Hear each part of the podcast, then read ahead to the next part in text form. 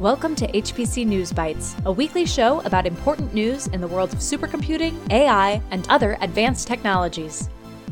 Hi, everyone. Welcome to HPC News Bytes. I'm Doug Black. Hi, Shaheen. Let's start off with the Riken Research Institution and Supercomputer Center in Japan announced that quantum computing company Quantinuum will provide access to its technology. And you know, given Riken's standing in the world of research and computer science, this is an interesting development and a possible blow to those in the quantum will never come to anything crowd. Would you say, Shaheen?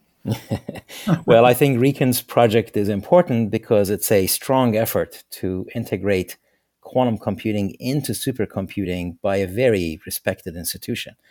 And that will be increasingly the norm, by the way, around the world. And, and there are examples of it already springing up. As for the doubters, quantum technologies are an important area of discovery in general, and the progress in the science and engineering of quantum computing is very significant. It is healthy to be careful, but I get the sense that most people in quantum computing understand the state of the technology and know why they are in it. Google made news in two ways this week. First is about the fees to take data out of the cloud, which is typically expensive and locks users in. Google now provides a way to apply to waive these egress fees for users who want to terminate their Google Cloud activities. It makes it less expensive for users to repatriate their data or to take their business to another cloud platform, but it looks like they need to leave completely. It doesn't quite solve the problem, but it puts a crack on egress fees, and that's significant. The other news is a patent lawsuit against Google that includes, if not focused on, what the lawsuit refers to as low precision, high dynamic range, LPHDR numerical format, and arithmetic, including the bfloat 16 format that is used in AI. Google is the defendant in an AI chip patent infringement lawsuit filed by Joseph Bates, founder of Singular Computing of Cambridge, Mass. The case has gone to trial, and according to a story from Reuters, Bates claims he shared processor ideas with Google from 2010 to 2014 that then showed up in Google's tensor processing units used for AI functionality in Google Search, Gmail, Google Translate, and other services. Bates seeks damages amounting to $1.67 billion. Uh, the Oak Ridge Leadership Computing Facility, home of Frontier, the world's number one supercomputer, issued a draft requirements document for the OLCF 6 post exascale HPC capability to be delivered by 2027. It calls for a power budget of between 30 and 40 megawatts.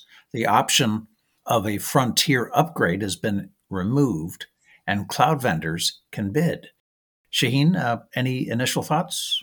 Yeah, the draft outlines three application areas modeling and simulation, AI and integrated research infrastructure, IRI, which we have discussed in the past, and it's very exciting.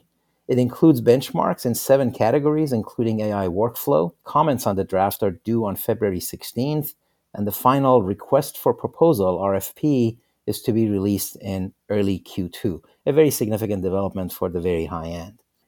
HPE announced that it will acquire Juniper Networks, one of the leading network and telecom equipment companies out there.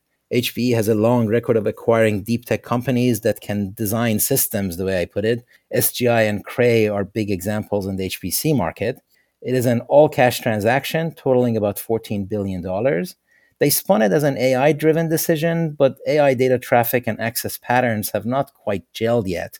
So it's best to see it as a boost to HPE's interconnect, networking, and telecom portfolio. HPE's previous acquisitions in this area include 3Com, in 2010 and Aruba Networks in 2015. Yeah, in his comments on the deal, HPE CEO Antonio Neri said the acquisition is intended to strengthen HPE within macro AI trends and help bridge the AI native and cloud native worlds. And you know, it's easy to forget that HPE said several years ago that the company with its GreenLake platform is a cloud first company. Okay, that's it for this episode. Thank you for joining us. HPC News Bytes is a production of OrionX in association with Inside HPC. Shaheen Khan and Doug Black host the show. Every episode is featured on InsideHPC.com and posted on OrionX.net. Thank you for listening.